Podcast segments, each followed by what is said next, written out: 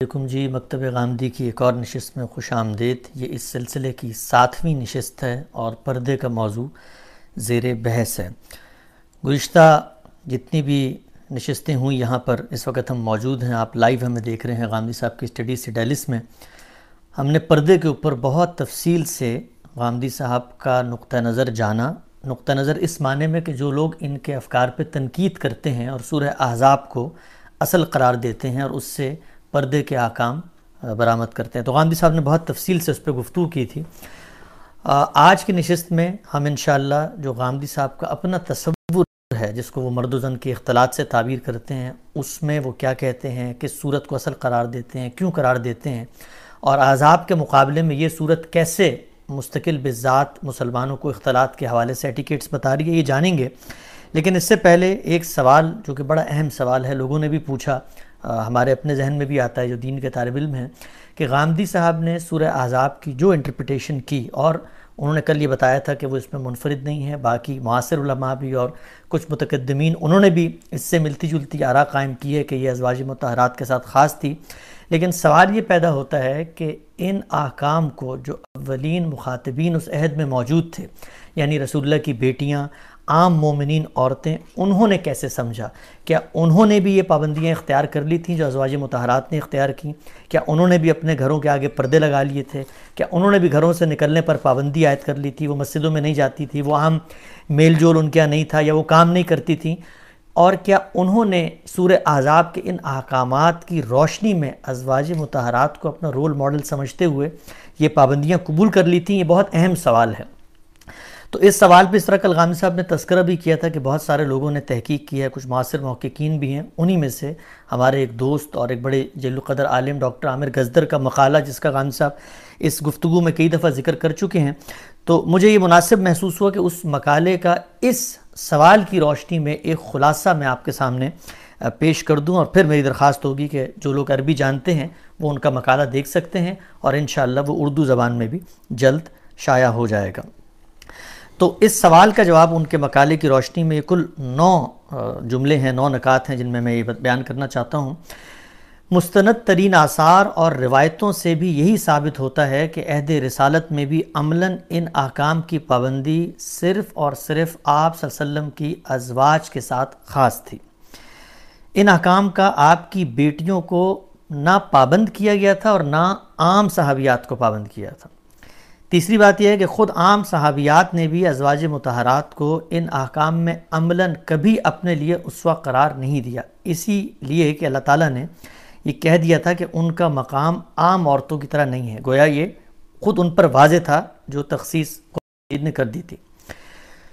چوتھا نقطہ یہ کہ کسی صحابی کے گھر میں مرد و زن کے مابین اختلاط کو روکنے کے لیے کوئی پردہ نہیں لٹکایا گیا۔ روایت اور آثار کا ذخیرہ اس کی تائید نہیں کرتا۔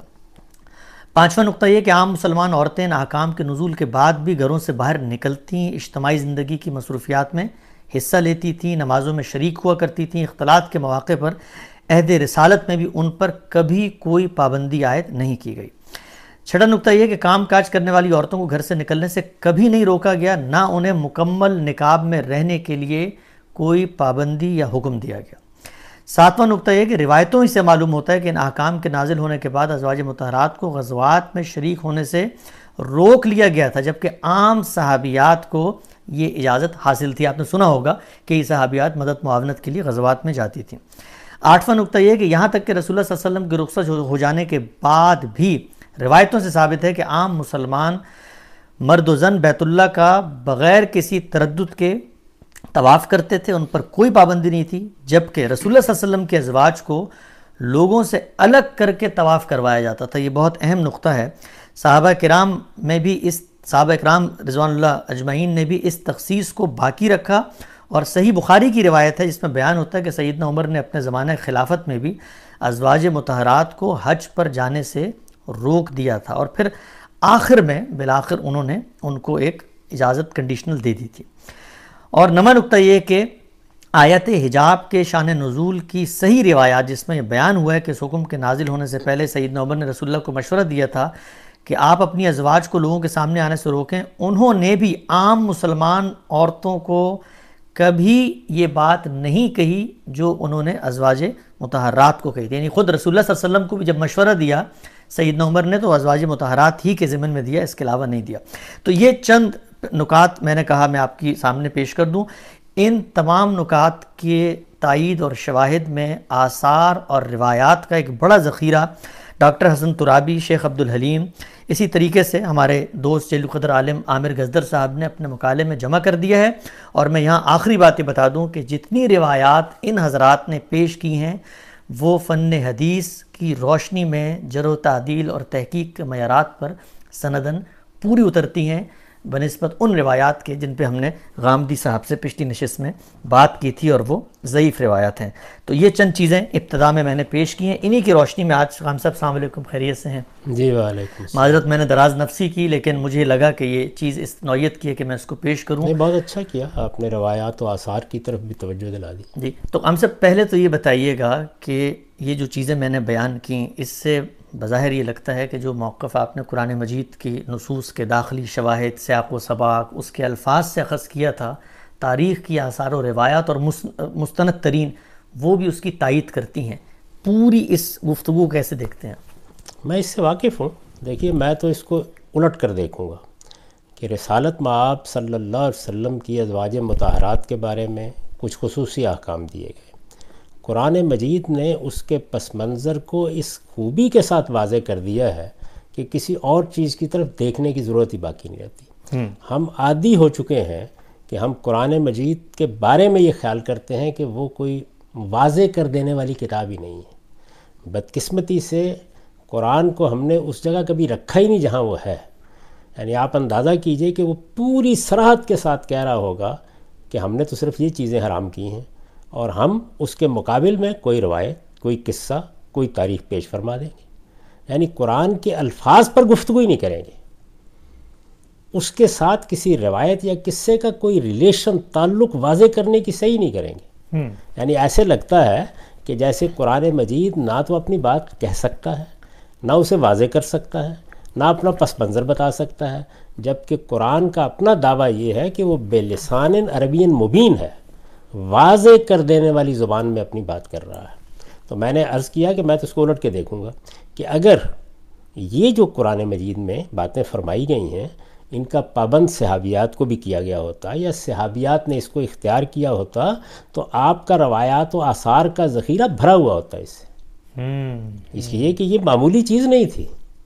یعنی قرآن نازل ہوا اور ازواج متحرات نے اس کو اختیار کر لیا۔ ازواج متحرات کو بھی پہلے اسی طرح سے انتخاب کا حق دیا گیا۔ میں نے تو واضح کیا نا کہ جی۔ وہاں بات شروع کہاں سے ہوئی ہے؟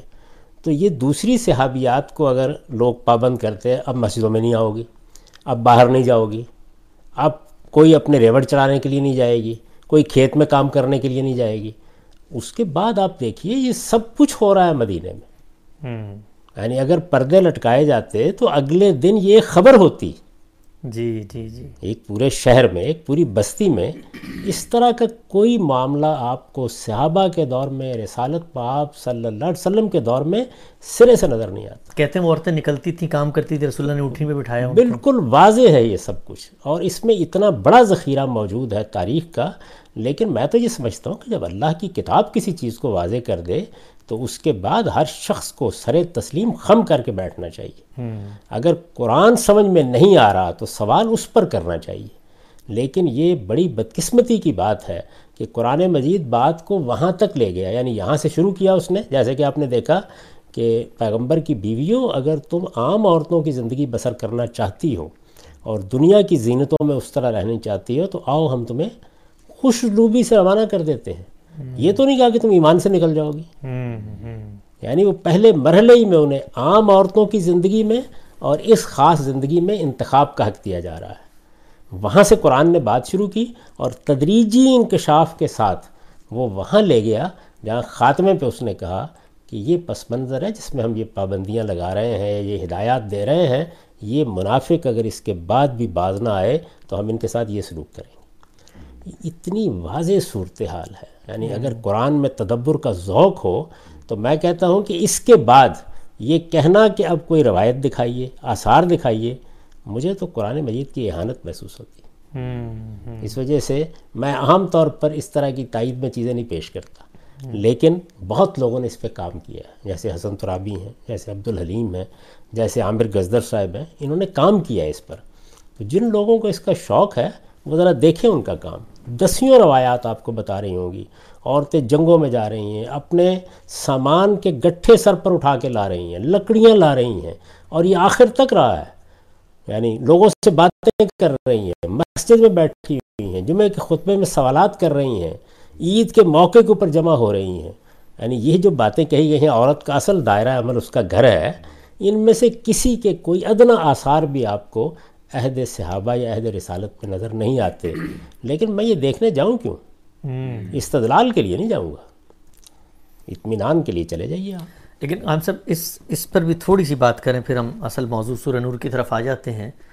یہ ایک بندہ مومن کے لیے یا مثلا ایک صاحب علم کے لیے تشویش کا مقام تو پیدا ہوتا ہے نا۔ مان لیا قرآن مجید ایک بات کہہ رہا تھا لیکن ہم یہ سوچتے ہیں کہ جب قرآن نے ایک بات کہی ہے تو یہ کیسے ہو سکتا ہے کہ صحابہ کرام اور خود رسول اللہ صلی اللہ علیہ وسلم اور باقی لوگ اور اولین مخاطبین اس سے مختلف عمل کریں؟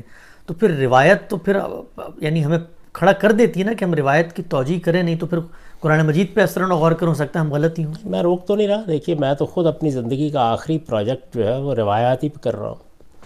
یعنی روک نہیں رہا۔ ہمیں یہ جاننا چاہیے کہ جب ایک چیز کو قرآن مجید اس وضاحت کے ساتھ بیان کر دے تو پھر اس طرح کے قصے روایات تاریخ آثار یہ صرف اس لیے دیکھنے چاہیے کہ صورتحال کو ہم جاننا چاہتے ہیں۔ یہ اچھی بات ہے لیکن استدلال کے لیے نہیں۔ بالکل ٹھیک ہو استدلال قرآن مجید کا محکم استدلال ہے وہ واضح ہو گیا۔ بات کو مان کر جائیے یعنی میں اس طرح کے موقع پر وہ سوال کروں گا جو اللہ تعالیٰ نے سیدنا ابراہیم سے کیا تھا۔ انہوں نے کہا کہ ذرا مجھے بتائیے کہ آپ کیسے مردوں کو زندہ کرتے ہیں؟ تو اللہ نے اللہ تعالیٰ نے پہلی بات کیا کہی اولم تو میں مانتے نہیں انہوں نے کہا لیت میں نہ قلبی تو اطمینان قلب کے لیے تاریخ پڑھیے روایات پڑھیے جو جی چاہے پڑھیے آپ جا کے۔ میں بھی ساری زندگی پڑھتا رہا ہوں لیکن قرآن مجید جب کسی چیز کو واضح کر دیتا ہے موضوع بنا کر واضح کر دیتا ہے تو پھر اس پر باہر کی کسی چیز کو اثر انداز نہیں ہونا چاہیے۔ اور اس کے استدلال کو سمجھنا چاہیے وہ اللہ کی کتاب ہے۔ اور اپنے بارے میں یہ کہہ رہا ہے کہ تمام مذہبی معاملات میں اختلافات کا فیصلہ کرنا میرا کام ہے۔ لے یحکم و بین الناس فی مختلف فی۔ قرآن مجید پر یہ اعتماد قرآن سے یہ تعلق قرآن کا یہ فہم قرآن میں تدبر کے لیے اس طریقے سے اندر داخل ہونا۔ اے کاش لوگ اس کو علم کا موضوع بنائیں۔ تو بہت سی چیزیں ویسے ہی واضح ہو جائیں۔ تو یہ بات اللہ کا شکر ہے۔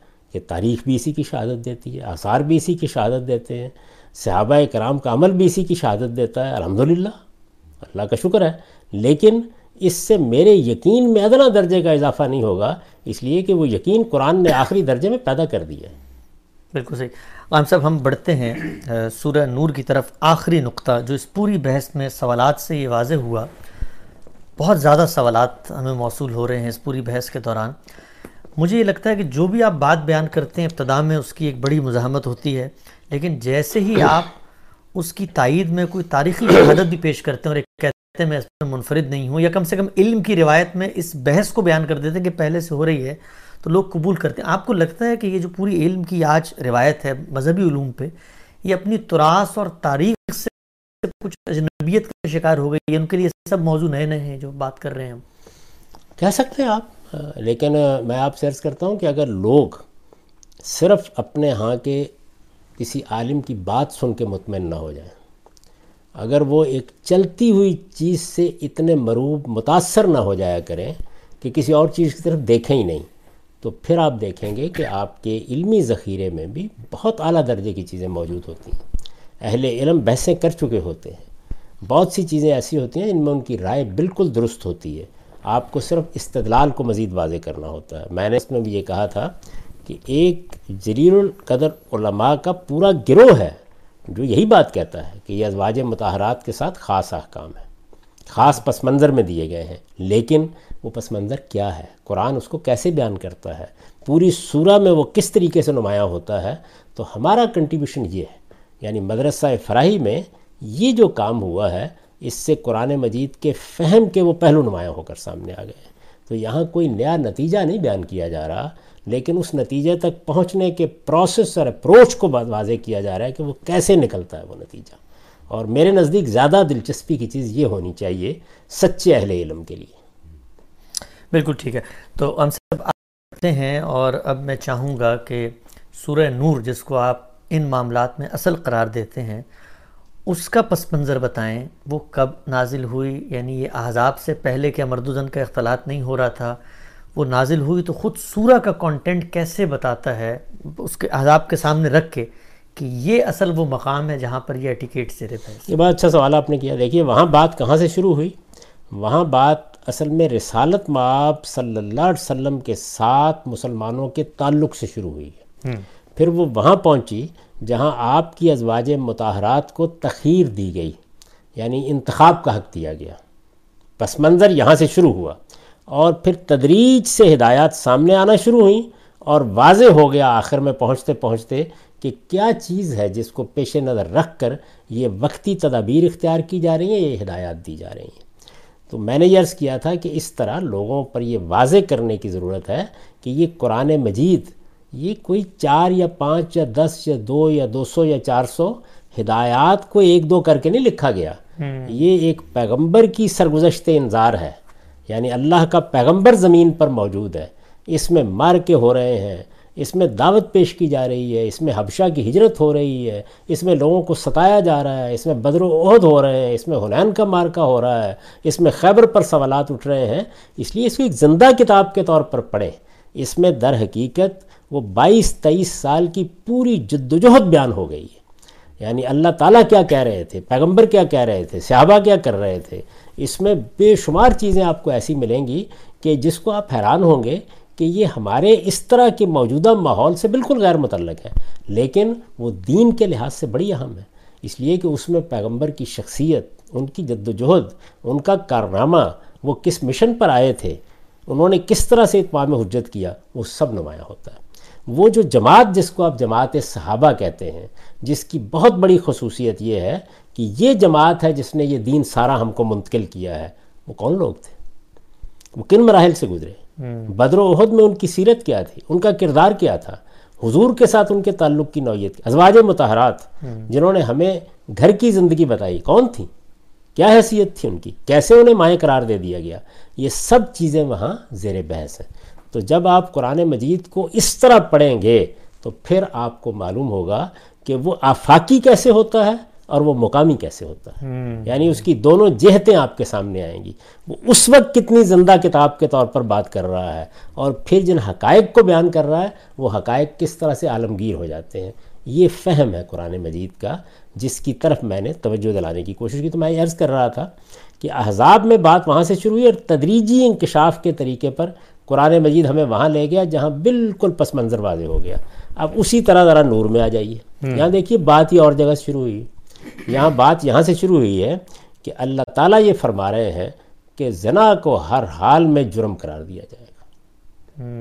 یعنی بات ہی یہاں سے شروع ہوئی۔ ہے سورہ کو آپ کھولیے بغیر کسی تمہید کے یہ بات شروع ہو جاتی۔ ہے ازانیت و وزانی یعنی یہاں کیا ہے کہ سوسائٹی کے اندر زنا کسی حال میں بھی برداشت نہیں کیا جا سکتا۔ اور یہ میں آپ سے عرض کروں کہ دنیا بھر میں جتنے معاشرے ہیں، پیغمبر جو معاشرہ بناتے ہیں، اس میں اگر آپ فارغ چیزیں متعین کریں، تو اس میں جو تین بڑی چیزیں ہوں گی، ان میں سے ایک چیز یہ بدکاری کے معاملے میں ہمارے دین کا رویہ ہے۔ یعنی بدکاری، خواہ یہ شادی کے بعد کی جائے یا شادی سے پہلے کی جائے، دونوں صورتوں میں تیسرا بڑا جرم قرار دی گئی ہے۔ گناہ بھی اور جرم بھی۔ پہلا کیا ہے؟ شرک۔ دوسرا کیا ہے؟ قتل۔ اور تیسرا بدکاری۔ اس کی وجہ کیا ہے؟ میں اس وقت اس پہ گفتگو نہیں کروں گا۔ میں بہت دفعہ اس پہ گفتگو کر چکا جی۔ ہوں کہ وہ کیا پس منظر ہے اللہ کی کیا اسکیم ہے خاندان کا ادارہ کیسے وجود میں لایا گیا ہے جس کو سامنے رکھ کر اس کو ایک بڑا جرم قرار دے دیا گیا۔ ٹھیک۔ اس کے بارے میں بتایا گیا کہ یہ صرف گناہ نہیں ہے اس سے آگے بڑھ کر یہ جرم ہے۔ اس کا استحصال کیا جائے گا۔ اس پر سزا دی جائے گی۔ جرم کس کو کہتے ہیں؟ یعنی جس میں معاشرے کو حق دے دیا جاتا ہے کہ وہ اس کا استحصال کرے، اس جرم کو ختم کرنے کی کوشش کرے یا اس پر کسی جزا و سزا کا نظام بنائے۔ یہ کیا گیا۔ زنا کی تہمت زیر بحث آ گئی اس کے بعد۔ یعنی دیکھیے، بات اسی طرح چل رہی ہے۔ زنا کی تہمت لگانے والے، تہمت کے ذیل میں یا پس منظر میں اس واقعے کی طرف اشارات کر دیے گئے جو سیدہ عائشہ کے بارے میں بیان کیا جاتا ہے کہ ہوا۔ اور لوگوں کو بڑی سخت تنبیہ کی گئی کہ ان کا یہ کام نہیں ہے کہ وہ اس طرح کی فاحشہ کی اشاعت کریں یا سوسائٹی میں ان چیزوں کو اس طرح سے بیان کریں یا اپنی مسلمان عورتوں کے بارے میں جو بھولی بالی ہیں، پاک تینت ہیں، ایسے الزامات لگائیں۔ تو الزامات لگانا، سوسائٹی میں افواہیں پھیلانا، لوگوں کے کردار پر حملہ کرنا۔ اب یہ دیکھیے، یہاں پہ کوئی چیز خصوصی نہیں ہے۔ یہ سب کی سب عمومی چیزیں ہیں۔ یعنی زنا کا ارتکاب کوارے کریں شادی شدہ کریں زنا کی تہمت میں لگاؤں آپ لگائیں زید لگائیں کوئی لگائے یہ سب چیزیں قانون کے طور پر زیر بحث آ رہی ہیں سب کچھ عوام کے لیے۔ یہ سارا سلسلہ بیان جو ہے یہ ایک بشارت پر جا کر ختم ہوا ہے۔ یعنی مسئلہ پیدا ہو گیا نا یہ مسئلہ جس کے مختلف پہلوؤں کو سورہ واضح کرتی آ رہی ہے۔ وہ بشارت کیا ہے؟ ذرا اس کو سنیے۔ جس جی۔ کے بعد آپ دیکھیں کہ کیسے اللہ کی کتاب ایک تدریج کے ساتھ اگر آپ اس کے اندر اترتے ہیں تو بات کو اٹھاتی ہے اور وہ لے جاتی ہے۔ تہمتیں لگائی گئی ہیں۔ ان عورتوں پر لگائی گئی ہیں جو معصوم ہیں، بھولی بالی عورتیں ہیں۔ یہ سب کچھ بیان کرنے کے بعد اللہ تعالیٰ بشارت دیتے ہیں، یہ ختم کرتے ہیں سلسلہ۔ کیا ہے؟ الخبیسات للخبیسین والخبیسون للخبیسات والطیبات للطیبین والطیبون للطیبات۔ اولائک مبرعون مما یقولون لہم مغفرت و رزق کریم۔ کہ یہ دنیا کی زندگی میں تو یہ سب ملے جلے ہیں۔ یہاں پر کردار اور اخلاق کی خباصت اور انسان کا پاکیزہ اور طیب رویہ اس کو الگ الگ کرنا ممکن نہیں ہے۔ ہو سکتا ہے کہ ایک خبیص ترین عورت کسی بڑے ہی پاکیزہ نفس انسان کے نکاح میں ہو۔ اور ہو سکتا ہے کہ اس کے برخلاف اور برعکس ہو۔ تو بشارت کیا ہے کہ ایک وہ دن آنے والا ہے۔ ساری تنبیہات ہو گئیں۔ سارا حکم بیان کر دیا گیا۔ اس دن خبیص عورتیں خبیص مردوں کے لیے ہوں گی۔ یعنی وہ دن آنے والا ہے۔ اس دن خبیص عورتیں خبیص مردوں کے لیے ہوں گی اور یہاں خبیص کا لفظ کس معنی میں استعمال کیا جا رہا ہے؟ یعنی جو بدکاری، فحاشی اور اس طرح کی چیزوں کو اپنی زندگی بنا لیتی ہیں۔ موضوع ہی وہی ہے سارا کا سارا۔ یعنی اب یہ کوئی رسالت ماں آپ صلی اللہ علیہ وسلم کا گرانا آپ کی ازواج آپ کی بیٹیاں ان کے ساتھ کوئی خاص معاملہ نہیں ہے۔ تہمت لگانا بدکاری کی تہمت لگانا بدکاری کا ارتکاب کرنا مرد کرے عورت کرے ازانی ہے تو بزانی یعنی وہ بات بھی وہاں سے شروع کی گئی۔ اس دن خبیص عورتیں خبیص مردوں کے لیے ہوں گی اور خبیص مرد خبیص عورتوں کے لیے۔ یعنی اس میں تسلی کیا دی جا رہی ہے کہ دنیا کی زندگی میں تو ہم یہ فیصلے نہیں کریں گے۔ زیادہ سے زیادہ کسی جرم کا ارتکاب ہوگا سزا دے دیں گے۔ وہ بھی ہو سکتا ہے، سامنے آئے، ہو سکتا نہ آئے۔ لیکن ہم جو جنت بنانے والے ہیں، اس میں یہ ترتیب الٹ دیں گے۔ یعنی اس میں یہ ہوگا۔ اسی طرح پاکیزہ عورتیں پاکیزہ مردوں کے لیے ہوں گی اور پاکیزہ مرد پاکیزہ عورتوں کے لیے۔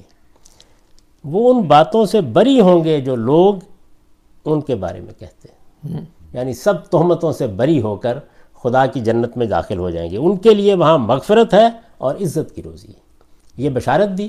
یہ بشارت دینے کے فوراً بعد کہا کہ یہ پاکیزگی جو وہاں حاصل ہونی ہے اس کے لیے جانتے ہو یہاں کیا ضروری ہے؟ اب وہ احکام شروع ہو گئے۔ اچھا۔ یعنی اس طرح یہ سورہ میں تمہید اٹھائی گئی ہے اور اس کے فوراً بعد کیا ہے؟ یا ایوہ الذین آمنوا لا تدخلوا بیوتن غیر بیوتکم۔ ایمان والو اسی پاکیزگی کے لیے ضروری ہے کہ تم اپنے گھروں کے سوا دوسروں کے گھرے میں گھروں میں داخل نہ ہوا کرو۔ یہاں سے بات شروع کی۔ یعنی میں نے اس لیے بتایا کہ جس وقت اللہ تعالیٰ عام احکام دیتے ہیں مجھے دیتے ہیں آپ کو دیتے ہیں تو آپ دیکھیے کس پس منظر سے اس کو اٹھاتے ہیں۔ یہ ایک پہلے وہ جنت کی تصویر سامنے رکھی ہے۔ پس منظر میں وہ جرائم ہیں جو سوسائٹی کے اندر ہوتے ہیں۔ اپنا نقطہ نظر واضح کیا ہے کہ بدکاری کسی حال میں بھی گوارا نہیں ہے۔ یہ بتانے کے بعد اب یہ کہا جا رہا ہے کہ یہ جو بدکاری ہے، اس کی طرف جانے کے رستے بند کرنے ہیں۔ یعنی وہاں کیا مقصود تھا؟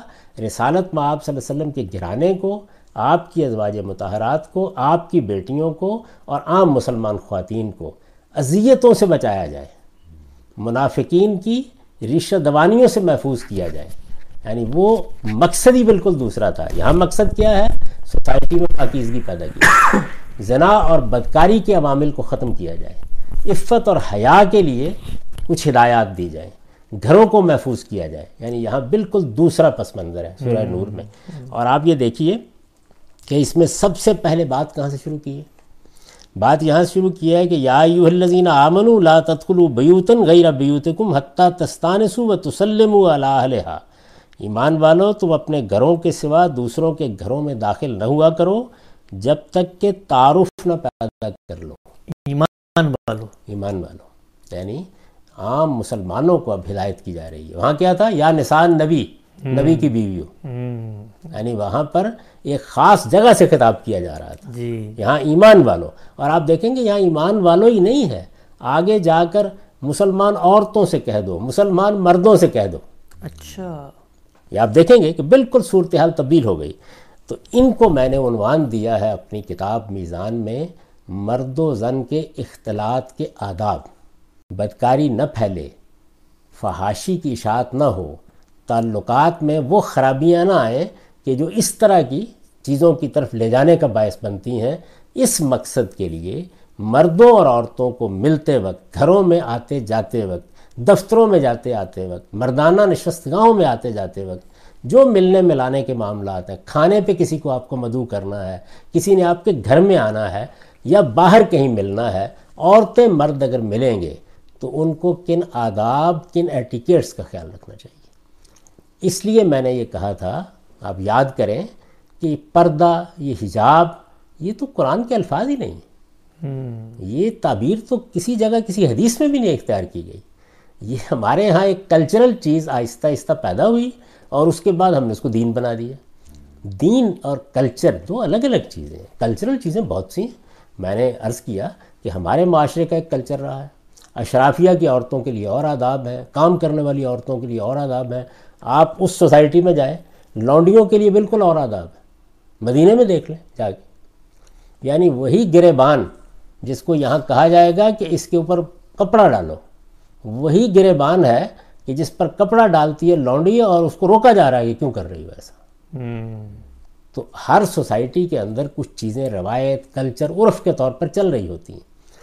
بہت سی عورتیں تھیں وہاں پہ عرب میں یعنی دوبٹہ لیا ہے سر پر بھی دوبٹہ ہے۔ اچھا کوئی چیز اٹھانی ہے آپ پڑھیے ان کی تاریخ۔ میں تو اس کو زیر بحث نہیں لایا۔ آپ پڑھیے وہ دوبٹہ ہے وہی اٹھایا سر پہ لکڑیوں کا گٹھا رکھ لیا اور دوبٹہ یا کمر کے ساتھ باندھ لیا نتاق کہتے تھے اس کو۔ گھر سے باہر نکلے ہیں جلباب بڑی چادر لے لی۔ اچھا بہت سی اشرافیہ کی خواتین نقاب اوڑھ لی۔ یہ سب کچھ سوسائٹی میں چل رہا ہے۔ یہ بالکل اسی طرح کی بات ہے۔ جیسے بعض لوگ یہ کہتے ہیں کہ یہ اسلام میں غلامی کا کیا حکم ہے؟ بھائی غلامی اسلام نے پیدا کی تھی۔ صدیوں سے چلی آ رہی تھی۔ اسلام کو تو میراث میں ملی۔ تو یہاں سوال یہ کرنا چاہیے کہ اسلام نے غلامی سے نمٹنے کا کیا طریقہ اختیار کیا؟ یعنی اسلام نے کو حکم دیا تھا کہ لوگوں کو غلام بناؤ۔ اسی طرح عورتیں کیا پہنیں عورتیں کیا کریں؟ کوئی عورت بڑی چادر لے کوئی چھوٹی لے کوئی دوپٹہ لے کے چلی جائے۔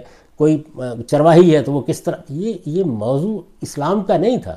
یہ کلچر کی روایات چلی آ رہی تھی۔ آج بھی چلی آ رہی ہیں۔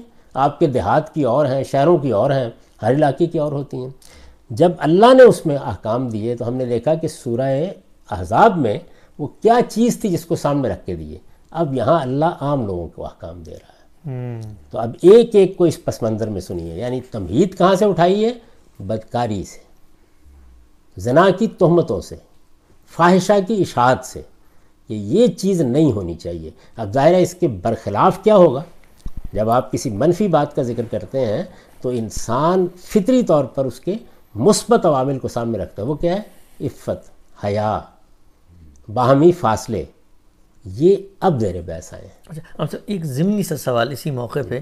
جب ہم یہ کہتے ہیں، آپ یہ فرماتے ہیں کہ یہ ایٹیکیٹس ہیں تو ہم تو یہ سمجھتے ہیں کہ قرآن میں جو ہدایت دی جاتی ہے وہ قانون اور شریعت ہوتی ہے۔ ایٹیکیٹس کہہ کے ایک لگتا ہے کہ ایک چیز کا زور ذرا کم کر دیا مطلب اچھی بات ہے کر لیں۔ ذرا ہم عام طور پہ کہتے ہیں بھائی اس نے تو ادبی کی خلاف ورزی کی نا وہ قانون کی خلاف ورزی۔ ایٹیکیٹس کہاں سے یہ برآمد کیا نہیں دیکھیے ایٹیکیٹس تو نوعیت ہے۔ یعنی مثال کے طور پر عبادت ہے۔ تو عبادت ایک صنف کا نام ہے۔ جی۔ اللہ کے سامنے آپ جھک رہے ہیں وہ نفل بھی ہوتی ہے وہ فرض بھی ہوتی ہے۔ اسی طرح آداب ہے۔ آداب لازم بھی ہوتے ہیں۔ کہ ان کو اللہ تعالیٰ کہہ رہے ہیں کہ اختیار کرنا ہے وہ مستحب بھی ہوتے ہیں۔ تو آداب ایک صنف ہے۔ ٹھیک ٹھیک یعنی کیا ایٹیکیٹس ہیں؟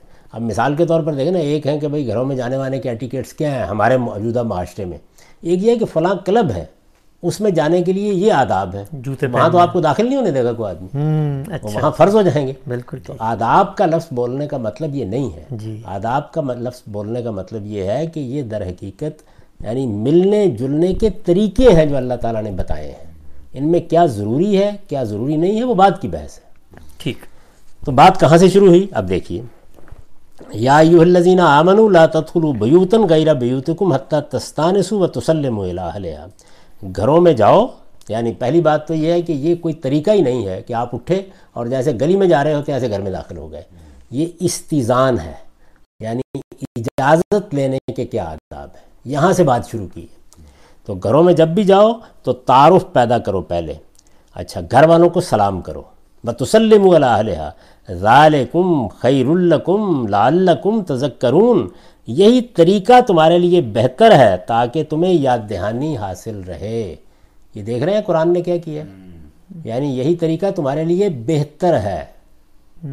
معلوم ہو گیا کہ یہاں استحباب زیر بحث ہے۔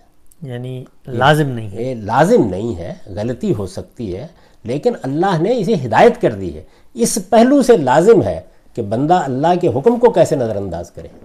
اللہ کی ہدایت ہے۔ ہدایت کی نوعیت کیا ہے؟ وہ یہ۔ یہ تمہارے لیے بہتر ہے تاکہ تمہیں یاد دہانی حاصل رہے۔ اس پر دیکھیے میں نے ایک نوٹ لکھا ہے۔ مطلب یہ ہے کہ ایک دوسروں کے گھروں میں جانے کی ضرورت پیش آ جائے تو بے دھڑک۔ اور بے پوچھے اندر داخل ہونا جائز نہیں ہے۔ اس طرح کے موقعوں پر ضروری ہے کہ آدمی پہلے گھر والوں کو اپنا تعارف کرائے، جس کا شائستہ اور مہذب طریقہ یہ ہے کہ دروازے پر کھڑے ہو کر سلام کیا جائے۔ یعنی یہ طریقہ تھا، یہ گھنٹیاں تو نہیں تھیں نا اس وقت۔ یعنی دروازے کے کواڑ بھی نہیں تھے کہ آپ بجا لیں۔ عام طور پر تو دروازے اس طرح لگے ہوئے ہی نہیں تھے۔ دیہاتی معاشرے میں تو سلام کریں آپ۔ آواز ہی دیں گے نا؟ جی۔ تو اس کا طریقہ یہ بتایا گیا۔ اس سے گھر والے معلوم کر لیں گے کہ آنے والا کون ہے کیا چاہتا ہے اور اس کا گھر میں داخل ہونا مناسب ہے یا نہیں۔ جب آپ تعارف کرائیں گے کہ میں فلاں ہوں اس مقصد کے لیے آیا ہوں اس کے بعد اگر وہ سلام کا جواب دیں اور اجازت ملے تو گھر میں داخل ہو ورنہ واپس ہو جائیں۔ یعنی جو ادب سکھایا گیا وہ یہ کہ یہ ضروری نہیں ہے کہ آگے سے آپ سے کہا جائے کہ اس وقت ملنے کا ارادہ نہیں ہے۔ خاموش ہو جائیں بس۔ آپ سلام کریں گے واپس ہو جائیں گے۔ نبی صلی اللہ علیہ وسلم نے اب دیکھیے حدیث کا کیا تعلق ہوتا ہے قرآن سے۔ قرآن مجید نے کیا کہا کہ تم تعارف پیدا کرو اور سلام کرو گھر والوں کو جب بھی جاؤ۔ یہ طریقہ ہے وہاں جانے کا۔ آگے یہ کہا تھا فعلم تجدفی احدن فلا تدخلوها حتى یوزن لکم پھر اگر وہاں کسی کو نہ پاؤ تو ان میں داخل نہ ہو جب تک کہ تمہیں اجازت نہ دی جائے۔ اچھا۔ یعنی جب تک گھر والے باقاعدہ طریقے سے اجازت نہ دے دیں اس وقت تک تم گھر میں داخل نہ ہو۔ وَإِن قِيلَ لَكُمْ ارْجِعُوا فَارْجِعُوا هُوَ أَزْكَىٰ لَكُمْ وَاللَّهُ بِمَا تَعْمَلُونَ عَلِيمٌ۔ اور اگر تم سے کہا جائے کہ لوٹ جاؤ تو لوٹ جاؤ یہی طریقہ تمہارے لیے پاکیزہ ہے۔ سبحان اللہ۔ اور یاد رکھو کہ جو کچھ تم کرتے ہو اللہ اسے خوب جانتا ہے۔ یعنی ابتدا کہاں سے ہوئی ہے؟ استیزان سے۔ گھر میں جانے سے روکا نہیں جا رہا۔ ملنے ملانے سے روکا نہیں جا رہا۔ گھروں میں جب تم جاؤ گے، داخل ہوگے تو تمہیں پہلے سلام کرنا چاہیے، تعارف کرنا چاہیے۔ نبی صلی اللہ علیہ وسلم نے اس حکم کی وضاحت میں فرمایا کہ اجازت کے لیے تین مرتبہ پکارو۔ اگر تیسری مرتبہ پکارنے پر بھی جواب نہ ملے تو واپس چلے۔ جاؤ اس کی پھر بہت دل نواز روایتیں ہیں بعض۔ یعنی خود رسالت میں آپ صلی اللہ علیہ وسلم کسی سے ملنے کے لیے گئے آپ نے سلام کیا جواب نہیں آیا۔ دوسری بار کیا جواب نہیں آیا۔ تیسری بار کیا جواب نہیں آیا۔ آپ لوٹنے کے قریب تھے۔ تو صحابی دوڑتے ہوئے اندر سے آئے اور آ کر لپٹ گئے۔ تو آپ نے فرمایا جواب نہیں دیا۔ تو انہوں نے کہا کہ میں اصل میں آپ کیا جانتے ہیں؟ آپ سلام کر رہے تھے۔ سلام ظاہر دعا ہے۔ تو میں کہتا تھا اور کریں اور کریں۔ سبحان اللہ۔ اس طرح کے معاملات آگے پیش۔ اسی طرح آپ کا ارشاد ہے کہ اجازت عین گھر کے دروازے پر کھڑے ہو کر اندر جھانکتے ہوئے نہیں مانگنی چاہیے۔ اس لیے کہ اجازت مانگنے کا حکم تو دیا ہی اس لیے گیا ہے کہ گھر والوں پر نگاہ نہ پڑے۔ مقصد ہی فوت یعنی مقصد ہی فوت ہو جائے گا۔ اب آپ ادھر ادھر سے جھانک رہے ہیں اندر دیکھ رہے ہیں۔ یہ ہمارے دروازے نہیں تھے نہ یہ گھر تھے اس طرح کے۔ تو یہ ایک دیہاتی زندگی کا آپ تصور ذہن میں لائیں تو یہ پہلی ہدایت ہے۔ یعنی جو بات کہی گئی وہ یہ اچھا اب آگے چلیے۔ اس میں ظاہر ہے کہ جو قرآن مجید کا عام طریقہ ہے کہ وہ درمیان میں توجہ دلاتا ہے، بہتری بتاتا ہے، اللہ تعالیٰ کے حکم کی حکمت بتاتا ہے، ان میں سے بعض چیزیں ایسی ہیں کہ جن کی وضاحت ہونی چاہیے، لیکن وہ وضاحت میں نے اپنی تفسیر میں کر دی۔ یہ میری اپنی تفسیر ہے البیان، جس سے میں آپ کو پڑھ کے سنا رہا ہوں۔ تو ارشاد فرمایا کہ اس طریقے سے۔ اچھا اب دیکھیے، اب چونکہ لفظ استعمال کیا نا، الگ الگ الفاظ ابھی وجود میں نہیں آئے۔ یعنی آج آپ الگ الفاظ بہت سے ایجاد کر چکے ہیں۔ یہ سرائے ہے، یہ ہوٹل ہے، یہ ریستوران ہے، یہ دفتر ہے۔ تو وہاں تو بیت کا لفظ ہے۔ عربی زبان تو ایک سادہ دیہاتی زندگی میں ہے۔ تو قرآن مجید نے یہاں کمال یہ کیا کہ ایک صفت کا اضافہ کر کے اب حکم کو آگے بڑھایا۔ وہ آگے کیا ہے؟ لئیسا علیکم جناح تدخلوا بیوتن غیر مسکونتن فی ہے متا اس میں البتہ تم پر کچھ گناہ نہیں کہ ایسے گھروں میں داخل ہو جن میں تمہارے لیے کوئی منفت ہے اور وہ رہنے کے گھر نہیں ہیں۔ یعنی عمارتیں دو طرح کی ہوں گی نا۔ ایک وہ جس میں مرد عورتیں رہتے ہیں جیسے ہمارے گھر ہوتے ہیں اور ایک یہ ہے کہ وہ جگہیں ہیں کہ جن جگہوں میں لوگ رہتے نہیں ہیں لیکن فیہ متاع الکم ان میں بھی کچھ کام کے لیے جانا ہوتا ہے ان میں بھی کچھ ضرورتیں متعلق ہوتی ہیں۔ وہ کیا جگہیں ہو سکتی ہیں؟ اس پر میں نے لکھا ہے، آیت میں اس کے لیے بیوتن غیرہ مسکونہ کے الفاظ استعمال ہوئے ہیں۔ یعنی ہوٹل، سرائے، مہمان خانے، دکانیں، دفاتر، مردانہ نشست گاہیں وغیرہ۔ ان میں اگر کسی منفیت اور ضرورت کا تقاضا ہو تو آدمی اجازت کے بغیر بھی جا سکتا ہے۔ یعنی جو آپ کے رہنے کے گھر ہیں، وہاں پر یہ کہا گیا کہ اجازت لے کے جاؤ۔ ایسے وضاحت کرتا ہے اللہ تعالیٰ کوئی بات کرتا ہے۔ یعنی وہ لفظ ایک بولا اور اس سے کائنات کے تمام غیر بیوت کو اس میں شامل کر شامل کر دیا اس میں۔ یہ سب چیزیں۔ اجازت لینے کی جو پابندی اوپر عائد کی گئی ہے وہ ان جگہوں سے متعلق نہیں ہے۔ تو قرآن مجید نے یہاں کیا کیا کہ جو آپ کے ہاں رہنے سہنے کی جگہیں ہوتی ہیں دو حصوں میں تقسیم کر دیا۔ ایک وہ کہ جہاں آپ بستے ہیں جو آپ کا گھر ہے اور ایک وہ جگہیں جن جگہوں پر آپ کسی مقصد سے جاتے ہیں، وہاں منفیت ہوتی ہے یعنی وہ دفتر ہے تو اس مقصد سے جائیں گے، ہوٹل ہے تو اس مقصد سے جائیں گے، کوئی مردانہ نشست گایا جیسے ہمارے ہاں ہمارے بعض علاقوں میں حجرے ہوتے ہیں، وہاں مردی ہوتے ہیں، یا عورتیں بھی اگر ہوتی ہیں مثال کے طور پر کہیں کام کرنے کے لیے، تو وہ ایسی جگہ نہیں ہوتی کہ جس میں گھر کا ماحول ہو اور اس چار دیواری کی حفاظت مقصود ہو۔ تو یہ چیز وہاں پیش نظر نہیں ہوتی۔ تو دو حصوں میں قرآن نے تقسیم کیا۔ ایک وہ ہے کہ رہنے کے گھر ہیں اور دوسرے بیوتن غیر مسکونہ، جو رہنے کے گھر نہیں ہیں۔ ایک میں اجازت لے کے جاؤ گے، تعارف کراؤ گے، سلام کرو گے۔ اگر گھر والے اجازت دیں گے تو اندر داخل ہو گے گھر سے کہہ دیا جائے کہ اس وقت ملنے کا ارادہ نہیں ہے، تو بغیر دل میں کوئی تنگی محسوس کیے چلے جاؤ گے۔ ہو آز کا لکم، یہی بہتر راستہ ہے، یہی پاکیزگی کا طریقہ ہے۔ تو یہاں سے بات شروع کی گئی۔ یہاں صاحب ایک لفظ یہاں پہ آپ نے اسکا کا لفظ کہا۔ آپ نے وہاں گفتگو کرتے ہوئے کہا تھا کہ سارے احکام کو تسکیے سے جوڑے۔ یہاں قرآن مجید خود اپنے احکام کو دین کا جو پورا نصب العین ہے جو آپ بتا رہے تھے اس سے جوڑتا چلا جا رہا ہے۔ میرے علم میں تو کوئی ایک جگہ نہیں ہے۔ قرآن مجید بالکل ایک جسے کہتے ہیں نا ہمارے یہاں بدقسمتی ہوئی ہے۔ ہم چونکہ روایتوں کے عادی ہیں تو ہم بکھری ہوئی چیزوں کو دین سمجھتے ہیں۔ وہاں تو پہلے بنیاد واضح کی گئی ہے کہ ہدف کیا ہے۔ جنت۔ جانے کے لیے کرنا کیا ہے؟ تزکیہ۔ پاکیزگی۔ پاکیزگی کن کن دائروں میں ہوگی؟ اور حکم دیا جا رہا ہے یا ہدایت کی جا رہی ہے یا کسی چیز کا پابند کیا جا رہا ہے کسی چیز کو حرام کیا جا رہا ہے؟ تو وہ اس اصل مقصد سے کس طرح جڑتی ہے؟ یہ سب چیزیں قرآن بتاتا ہے۔ تو یہاں دیکھیے وہ لفظ آ گیا ہوا اس کا لکم۔ یہ زیادہ پاکیزہ طریقہ ہے۔ پاکیزگی سکھائی جا رہی ہے تمہیں۔ گھروں کے اندر جاتے وقت یا اور جگہوں پہ جاتے وقت کیا خیال رکھو گے؟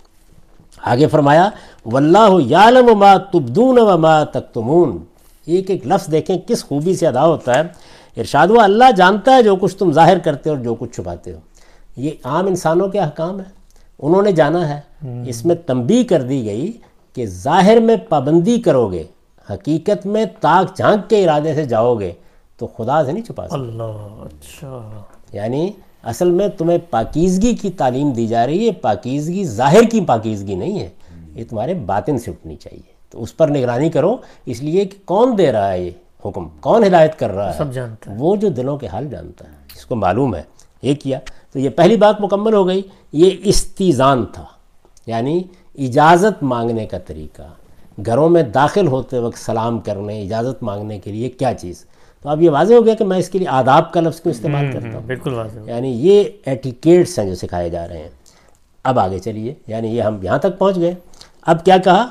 کل للمومنین یغزو من ابصارہم اے پیغمبر اپنے ماننے والوں کو ہدایت کرو کہ ان گھروں میں عورتیں ہوں تو اپنی نگاہیں بچا کر رکھیں۔ یعنی اب دونوں جگہ پہ عورتیں ہو سکتی ہیں۔ گھروں میں کسی دوست کے کسی عزیز کے گھر گئے ہیں اور ان جگہوں پر جن کا ہم نے ذکر کیا بیوتن بیوت مسکونہ اور بیوت غیر مسکونہ۔ دفاتر بھی اور گھر بھی۔ دونوں ہر جگہ۔ کہیں بھی عورتیں ہو سکتی ہیں۔ جی۔ یعنی آپ مثال کے طور پر آپ ہمارے ڈیرے پر آئیں میں آپ سے عرض کروں کہ میں تو ایک دیہاتی پس منظر کا آدمی ہوں۔ میری ننحال ددیال میں جگہ جانور باندھے جاتے تھے۔ وہاں جیسے عورتیں مرد جاتے تھے کام کرنے کے لیے عورتیں بھی جاتی تھیں۔ جی۔ تو جانا پڑ جاتا تھا۔ وہ کھلے دروازوں کی جگہ ہوتی تھی وہاں عام طور پر بھینسیں گائے باندھی ہوئی ہیں۔ بہت بڑے بڑے ڈیرے سے بنے ہوئے ہیں۔ تو اس طرح کی جتنی جگہ دیہات میں ہوں گی اب ظاہرہ موجودہ تمدن میں بھی ہوں گی دونوں جگہ۔ یہیں ایک بات کی طرف توجہ دلا دوں۔ استاذ امام امینہ حسن اسلائی کہتے ہیں کہ یہ گھر کے آداب بتائے جا رہے ہیں۔ جی۔ آپ یہ دیکھیے کہ یہ صرف گھر کے نہیں اس میں۔ بیوت مسکونہ بھی ہیں اور بیوت غیر مسکونہ۔ تو لازمی باہر ہوں گے۔ تو لازماً باہر بھی ہوں گے۔ دونوں جگہ جہاں عورتیں ہوں گی تو وہاں پہلی ہدایت کیا فرمائی؟ یغزو من ابصارہم اپنی نگاہیں بچا کر رکھیں۔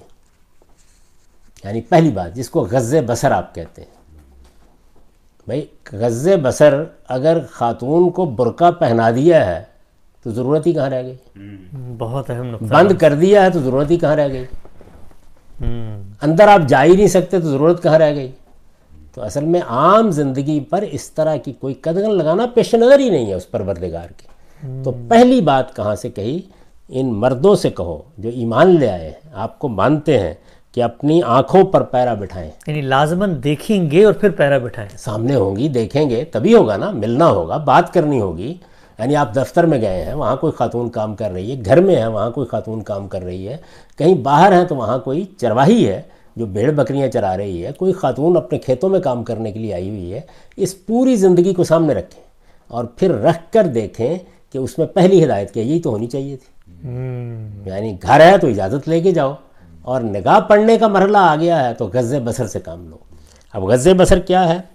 یعنی یہ جو نگاہیں ہیں نگاہوں میں حیا ہو اور مرد و عورت ایک دوسرے کے حسن و جمال سے آنکھیں سینکنے خط و خال کا جائزہ لینے اور ایک دوسرے کو گھورنے سے پرہیز کریں تو اس حکم کا منشا یقیناً پورا ہو جاتا ہے۔ غز بسر کا مطلب یہ نہیں ہے کہ آپ کی نگاہیں پاؤں میں ہونی چاہیے اور ٹھوکر کھا کے گر جائیں ٹھوکر کھا کے گریں گے۔ نہیں غز بسر اصل میں آنکھوں کے دیکھنے کے انداز پر پابندی اچھا۔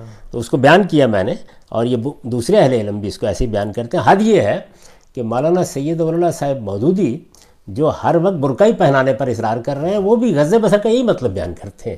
اس لیے کہ غز بسر عربیت کی روح سے اس کے علاوہ کسی اور معنی میں ہو نہیں سکتا۔ تو کیا مقصود ہے؟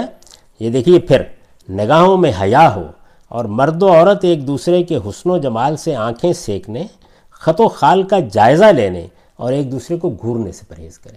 یہ بری نگاہ ہے۔ بد نگاہی سے آپ بچائیں گے اپنے آپ کو۔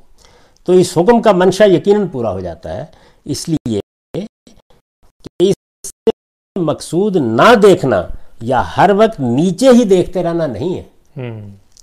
یہ عربیت کی روح سے اس کا مطلب یہی ہے۔ اس سے مقصود نہ دیکھنا یا ہر وقت نیچے ہی دیکھتے رہنا نہیں ہے بلکہ نگاہ بھر کر نہ دیکھنا۔ اور نگاہوں کو دیکھنے کے لیے بالکل آزاد نہ چھوڑ دینا ہے۔ یہ مطلب ہے اس کا۔ اس طرح کا پہرا اگر نگاہوں پر نہ بٹھایا جائے یعنی آدمی کی نگاہ یہ نگاہ نہیں ہے جو ضرورت کے وقت اٹھتی ہے دیکھتے بھی ہیں بات بھی کرتی کوئی خاتون لیکچرر ہے وہ آپ کو پڑھا رہی ہے آپ کسی ہسپتال میں کام کر رہے ہیں وہاں کسی کی طرف دیکھ رہے ہیں کسی سے ملنے کے لیے گئے ہیں کسی گھر میں بیٹھے ہوئے ہیں آگے سب چیزیں مزید زیر بحث آ جائیں گی۔ تو اس موقع پر آپ کی نگاہ کیسی ہونی چاہیے؟ وہ خط و خال کا جائزہ لینے والی نہیں ہونی چاہیے۔ وہ تاڑنے والی نہیں ہونی چاہیے۔ وہ گھورنے والی نہیں ہونی چاہیے۔ وہ ایک سادہ نگاہ ہونی چاہیے جیسی ہماری اپنی ماں بہنوں پر بھی اٹھتی ہے۔ تو یہ نگاہ ہے جس کی تلقین کی گئی۔ اس طرح کا پہرا اگر نگاہوں پر نہ بٹھایا جائے یعنی اگر نگاہیں اس طرح آپ کے باطن کی پاکیزگی کی پابند نہ ہوں تو نبی صلی اللہ علیہ وسلم کے الفاظ میں یہ آنکھوں کی زنا ہے۔ اچھا یہ ہے آنکھوں کی زنا جو کہا گیا۔ اسی کو بیان کیا گیا ہے۔ اس سے ابتدا ہو جائے تو شرم گاہ اسے پورا کر دیتی ہے یا پورا کرنے سے رہ جاتی ہے؟ یعنی پہلے فقط نگاہ سے ہوتا ہے فیصلہ دل کا۔ وہاں سے بات شروع ہوتی ہے۔ چنانچہ یہی نگاہ ہے یہی نگاہ ہے جس کے بارے میں رسول اللہ صلی اللہ علیہ وسلم نے لوگوں کو نصیحت فرمائی ہے کہ اسے فوراً پیش پھیر لینا چاہیے۔ یہ نگاہ ہے۔ آپ بد نگاہ ہو گئے ہیں۔ تو پھر نگاہ پھیر لیجیے۔ آپ کا باطن اس ظاہری نگاہ کی کیفیت پر پابندی نہیں لگا سکا۔ تو پھر نہ دیکھیے۔ تو حضور نے بڑی اعلیٰ بات کہی ہے۔ اگر آپ غور کریں ایسے روایتوں کو سمجھتے ہیں۔ اچھا۔ یعنی قرآن ایک فریم طے کرتا ہے ایک آپ کو کانسیپٹ دیتا ہے اس کے اپلائیڈ معاملات میں وضاحت کرتے ہیں۔ تو پہلی بات یہ واضح ہو گئی۔ یہاں بھی ہم سب یہ دیکھیں کہ جب یہ کہا آپ نے فرمایا اس اس نقطہ نظر کی تردید کی کہ یوں نہیں ہے کہ نظریں جھکا کے آپ چلتے رہیں اور ٹھوکر کھا کے گر جائیں۔ جو ہدایت قرآن نے دی ہے وہ تسکیے کے ساتھ اٹیچ ہوتی ہے کہ نظر تاڑنے والی نہ ہو۔ لیکن اگر اس میں اس سے ہم یہ حکم برآمد کریں کہ حکومی نیچے دیکھے چلنے کا دیا تو اس میں تو تسکی کے ساتھ کوئی اٹیچمنٹ نہیں ہوتی۔ یعنی وہ اصل بات ہی ختم ہو جاتی ہے۔ اور اس سے ایک مزے کا خیز صورت پیدا ہو جاتی ہے۔ تو قرآن مجید کو اس کی عربیت کا لحاظ کر کے یعنی جملہ کیا ہے لفظ کیا استعمال کیا گیا ہے اگر وہی بات کہنی ہوتی کہ تم نگاہیں ہی اپنی زمین پر گاڑ لو تو الفاظ ہی بالکل مختلف ہوتے۔ یعنی نگاہوں میں ایک پستی پیدا کرو وہ حیا کی پستی ہے۔ لیکن اگر وہ حیا کی پستی نہیں پیدا ہوئی اور آنکھیں گاڑ دی ہیں جیسے کہ وہ مشہور واقعے میں یا حضور نے وہی پھیر دیا ایک آدمی کا۔ تو وہ کیا ہے؟ وہ اصل میں وہ نگاہ ہے جس سے روکا گیا ہے۔ جب وہ نگاہ آپ نے پڑتی دیکھی تو پھر آپ نے کہا کہ پھیر لو اس بات کو۔ تو یہ پہلی بات فرمائی۔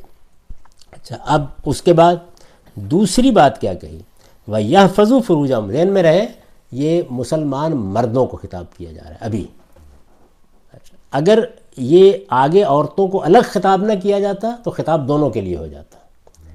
عربی زبان کا یہ اسلوب یاد رکھیے۔ کہ جو اسالیب دونوں کے لیے ہوں گے یا عام ہوں گے، وہ عام رہیں گے اللہ یہ کہ کوئی تخصیص آ جائے۔ تو یہاں پر اللہ تعالیٰ نے یہ طریقہ اختیار کیا کہ مردوں کو الگ خطاب کیا، عورتوں کو الگ خطاب کیا۔ تو مردوں کو خطاب کر کے پہلی بات یہ فرمائی کہ نگاہ میں یہ چیز ہونی چاہیے۔ اچھا اب دوسری کیا فرمائیے؟ اور یہ سب سے اہم حکم ہے وہ یہ فضو فروج اچھا دلچسپ بات دیکھیے وہی کہ قرآن مجید کیسے کرتا ہے؟ اوپر آپ نے دیکھا کہ گھروں کے باہر سے سلام کرو یہ از کا لکم یہاں پھر آ گیا ظال کا از کا لکم وہاں بھی یہی تھا ظال کا از کا لکم تسکیے پیوریفیکیشن سے۔ وہ یعنی اصل حکم کی طرف توجہ دلائی جا رہی ہے۔ وہاں کیا تھا؟ اذیت تکلیف بہتان ترازی۔ اس کے نتیجے میں اللہ کو اذیت ہو رہی ہے اللہ کے پیغمبر کو اذیت ہو رہی ہے۔ وہاں ساری چیز حضاب میں یہ تھی۔ یہاں کیا ہے؟ از کا لہم از کا لکم یہ تمہارے لیے پاکیزہ طریقہ ہے۔ ان اللہ خبیرم بما یسنعون تو اب اب آگے کیا فرمایا؟ اور اپنی شرمگاہوں کی حفاظت کریں۔ اے پیغمبر، اپنے ماننے والوں کو ہدایت کرو کہ ان گھروں میں عورتیں ہوں تو اپنی نگاہیں بچا کر رکھیں اور اپنی شرمگاہوں کی حفاظت کریں۔ یہ ان کے لیے زیادہ پاکیزہ طریقہ ہے۔ اس میں شبہ نہیں کہ جو کچھ وہ کرتے ہیں، اللہ اس سے خوب واقف ہے۔ یہ مردوں کو ہدایت فرمائی۔ اس کے بعد اب دلچسپ بات یہ دیکھیے کہ بالکل یہی الفاظ دہرا دیے اچھا۔ عورتوں کو خطاب کر کے۔ اچھا۔ یعنی تاکہ معلوم ہو جائے کہ یہ بات جس طرح مردوں کو کہی جا رہی ہے ویسے ہی عورتوں کو کہی جا رہی ہے۔ تو آپ نے اس کو پردے کا عنوان دینا تو کہیں مردوں کے لیے پردہ لازم کیا اللہ تعالیٰ۔ یعنی کوئی ڈسکرمنیشن نہیں کوئی نہیں آداب بتائے جا رہے ہیں۔ یعنی آداب بتائے جا رہے ہیں کہ پہلی چیز کیا کہی؟ غز بسر سے کام لو اپنی نگاہوں پر پیرا بٹھاؤ۔ دوسری کیا کہی؟ شرمگاہوں کی حفاظت کرو۔ اب میں اس کی وضاحت کروں گا آگے کیونکہ وہ بہت اہم بات ہے۔ لیکن آگے سن لیجیے پہلے. وہ کل المومنات یکزن من اب سارے ہن و یا فضن فروجہ ہن اور ماننے والی عورتوں کو ہدایت کرو کہ وہ بھی اپنی نگاہیں بچا کر رکھیں اور اپنی شرمگاہوں کی حفاظت کریں. تو گویا دو باتیں کہیں. غز بسر حفظ فروج. غز بسر نگاہوں میں پستی پیدا کرنا نگاہوں کو بچا کر رکھنا یعنی بد نگاہی سے بچ کے رہنا. ٹھیک. ایک اور دوسرے کیا ہے؟ شرمگاہوں کی حفاظت کرنا. مردوں کو بھی کہا عورتوں کو بھی کہا۔ اب شرمگاہوں سے حفاظت کرنے کی یہ کیا تعبیر ہے؟ تو آپ یہ دیکھیے غور کیجیے اس بات کے اوپر کہ شرمگاہوں کو ڈھانپ کر رکھنا نہیں کہا۔ حفاظت کرنا۔ یعنی یہ نہیں ہے کہ آپ چند پتے جو ہیں اس کے اوپر رکھ لیں۔ نہیں شرم گاہوں کی حفاظت کرنی ہے۔ شرم گاہوں کی حفاظت کرنا ایک بہت ہی جامع تعبیر ہے۔ اصل میں اس سارے کلچر کی جو پیدا ہو جاتا ہے اس کے فوراً بعد اگر آپ اس کو اس کی روح میں سمجھ لیں۔ چونکہ احکام پیدا کہاں سے ہوئے ہیں؟ یہ آداب کیوں سکھانے ضروری ہو گئے ہیں؟ اس لیے کہ سوسائٹی کے اندر زنا کی طرف میلانات کا خاتمہ کیا جائے۔ تو اب شرمگاہ آ گئی۔ جی۔ یعنی شرمگاہیں کیا ہیں؟ اندیشے کی سب جگہیں۔ لفظ بھی وہ استعمال کیا ہے کہ جو اصل میں بہت تعمیم رکھتا ہے اپنے اندر۔ اندیشے کی جگہوں کی حفاظت کرو۔ مقصود ظاہرہ وہی ہے کہ جن میں جنسی خواہش یا جنسی میلان یا جنسی کشش ہو سکتی ہے۔ تو ان کی حفاظت کرو۔ حفاظت کرنے کا لفظ جب آپ استعمال کر رہے ہیں تو یہ محض ڈھانپنا نہیں ہے، بلکہ وہ جو باطن کا میلان پیدا ہوتا ہے وہ بھی نہ ہو۔ اور ہر وہ جسم کا حصہ جو اس جانب لے جانے کا باعث بن رہا ہے، اسے ڈھانپ لو۔ تو اب گویا کیا ہوا؟ آپ کو بتایا گیا کہ اصل مقصود کیا ہے۔ اور اس کا اطلاق آپ نے کیسے کرنا ہے؟ یہ چھوڑ دیا گیا۔ اس لیے کہ انسان بہت اچھی طرح سمجھتا ہے۔ ہر کلچر میں اس کی نوعیت بالکل الگ ہو جائے گی۔ لیکن لباس کے جتنے آداب پر آپ گفتگو کرتے ہیں اصل میں وہ حفظ فروج کی سادہ تعبیر کے اندر چھپے ہوئے ہیں۔ شرم گاہوں کو چھپ کی حفاظت کرنا۔ یعنی اصل میں لباس کا ایک پہلو تو وہ ہے نا کہ وہ آپ کے لیے زینت کا باعث بنتا ہے۔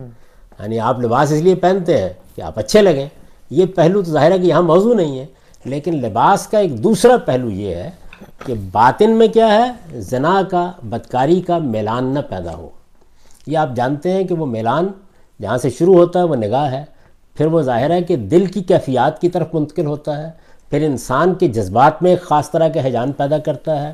پھر اس کے بعد کچھ آپ کے اعمال سے چیزیں سرد ہونا شروع ہو جاتی ہیں۔ یعنی اس میں یہ چیز بھی ہوتی ہے کہ ان اعضاء کو نمایاں کیا جائے جب یہ خواہش پیدا ہوتی ہے جو دوسرے کے لیے باعث کشش ہو سکتے ہیں۔ ایسے ہی ہوتا ہے نا جی۔ یہ سب کچھ۔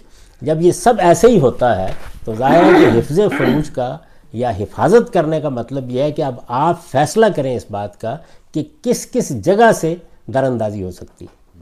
تو اس کو آپ روکیں۔ تو لباس کے جتنے پہلو ہیں یہ جو آپ عام طور پر پڑھتے ہیں کہ بھئی فلاں فلاں چیزیں جو وہ سطر کی چیزیں ہیں فلاں چیزوں کا لحاظ کرنا چاہیے۔ وہ پھر ہمارے فقہا نے اس چیز کو سامنے رکھ کر آگے متعین کرنے کی کوشش کی۔ اللہ تعالیٰ کی کتاب کا طریقہ بالکل مختلف ہے۔ یعنی اس میں اصل بات بتائی گئی، اس کا اصلی ہدف بتایا گیا اور اس کے بعد آپ پر چھوڑ دیا گیا کہ اب اپنے لباس میں، نشست و برخاست میں، اٹھنے، بیٹھنے میں اب آپ نے ان چیزوں کا لحاظ کرنا ہے۔ یہ نہیں کہ ایک دھجی اپنے اوپر ڈال لی ہے تو چلیے شرمگاہ چھپ گئی۔ نہیں حفاظت کرنی ہے اس کی۔ کس سے؟ نگاہوں سے میلان سے کشش سے۔ تو اب اس کو پھیلاتے چلے جائیے۔ سمجھ گیا بالکل۔ یعنی اور ذہن میں رکھیے یہ بات کہ چونکہ بات مردوں کو بھی کہی گئی ہے اور عورتوں کو بھی کہی گئی ہے تو مردوں کے لیے تو شرم گاہیں ہم جانتے ہیں عورتوں کا سینہ بھی شرم گاہ ہے تو اس وجہ سے جس جس جگہ سے اندیشہ ہو سکتا ہے ایک ہے وہ خاص مقام اور ایک یہ ہے کہ آپ کے وہ اعضاء آپ کے جسم کے وہ حصے آپ کا وہ لباس پہننے کا طریقہ جو اصل میں ادھر لے جانے کا باعث بنتا ہے۔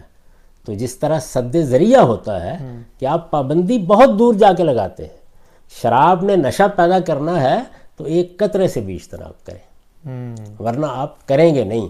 تو یہاں لباس کے بارے میں کیا ہدایت سامنے آئی؟